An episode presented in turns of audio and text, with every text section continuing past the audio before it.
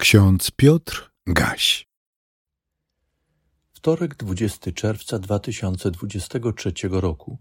W porządku czytań z Biblią na co dzień pierwszym hasłem ze Starego Testamentu jest werset z Psalmu 102.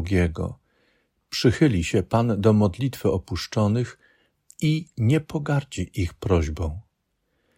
W liście do Filipian w czwartym rozdziale, szóstym wersecie czytamy słowa apostoła Pawła – nie troszczcie się o nic, ale we wszystkim w modlitwie i błaganiach z dziękczynieniem powierzcie prośby wasze Bogu. Ksiądz Paweł Gerhardt w swojej pieśni tak modlił się: Bądź ojcem opuszczonych, opieki pozbawionych, zbłąkanym pokaż drogi, klejnotem bądź ubogim. Apostoła Pawła i chrześcijan w Filipi łączyła serdeczna więź. Zapoczątkowało ją spotkanie z kobietami zebranymi nad rzeką, poza bramą miasta. Bóg użył tam swego apostoła. Pobłogosławił jego służbie wśród tych kobiet, potem wśród innych mieszkańców miasta i tak powstała wspólnota wierzących, dynamiczny zbór w swoim środowisku. Chrześcijanie Filipi Pamiętali o apostole Pawle, ojcu duchowym. Wdzięczni udzielali mu wsparcia, kiedy zaistniała taka potrzeba. Powinniśmy wiedzieć, że apostoł Paweł napisał list do Filipian, kiedy znowu przeżywał trudną sytuację. Znał ograniczenia i cierpienie spowodowane chorobą, ale tym razem uwięziony musiał zmierzyć się z nowym ograniczeniem jego apostolskiej działalności. Tylko listownie mógł odnieść się do spraw ważnych dla bliskich mu wierzących i udzielić im duszpasterskich wskazań. Nie troszczcie się, napisał między innymi apostoł. To polecenie duszpasterskie. Nie ma w tym stwierdzeniu nic z zaklinania rzeczywistości lub naiwnego pustosłowia.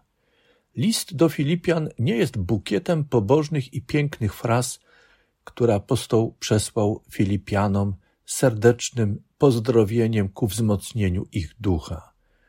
Naturalnie słowa są ważne. Powinny być pobożne, to znaczy powinny być pełne ducha Bożego, zgodne z Jego objawionym słowem. Powinny być również piękne i serdeczne.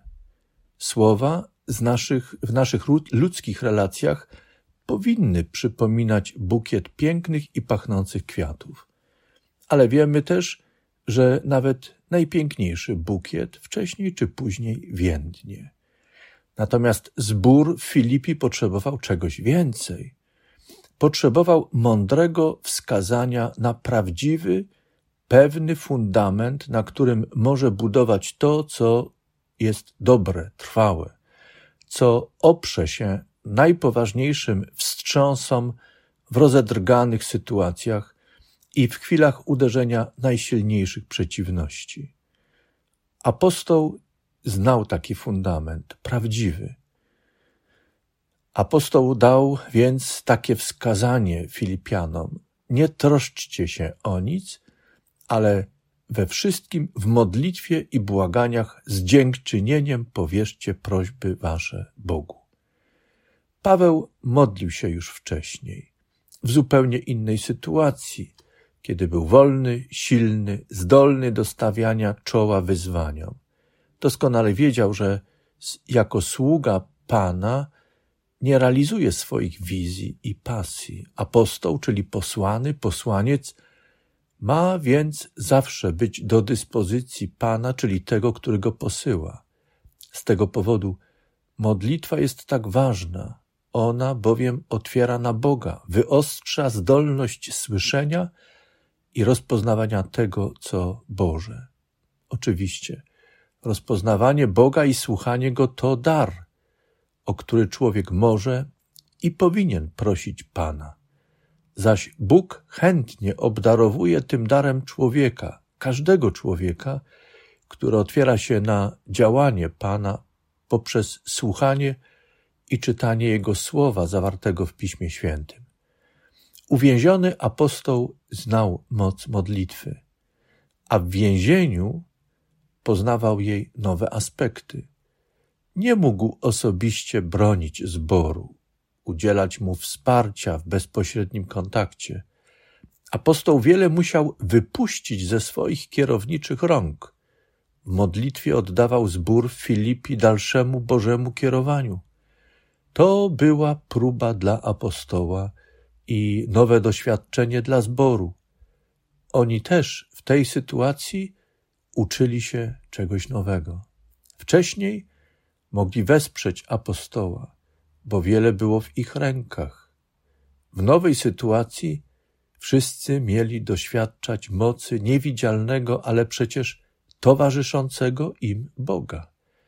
Mieli okazję poznawać i praktykować więź z Bogiem, pozbawieni bezpośredniej bliskości życzliwych sobie ludzi. Kochani, wcześniej czy później, każda i każdy z nas pewnie znajdzie się w sytuacji, w której staniemy przed potrzebą poznawania i praktykowania więzi z Bogiem bez obecności naszych duchowych ojców i matek, bez obecności życzliwych nam ludzi.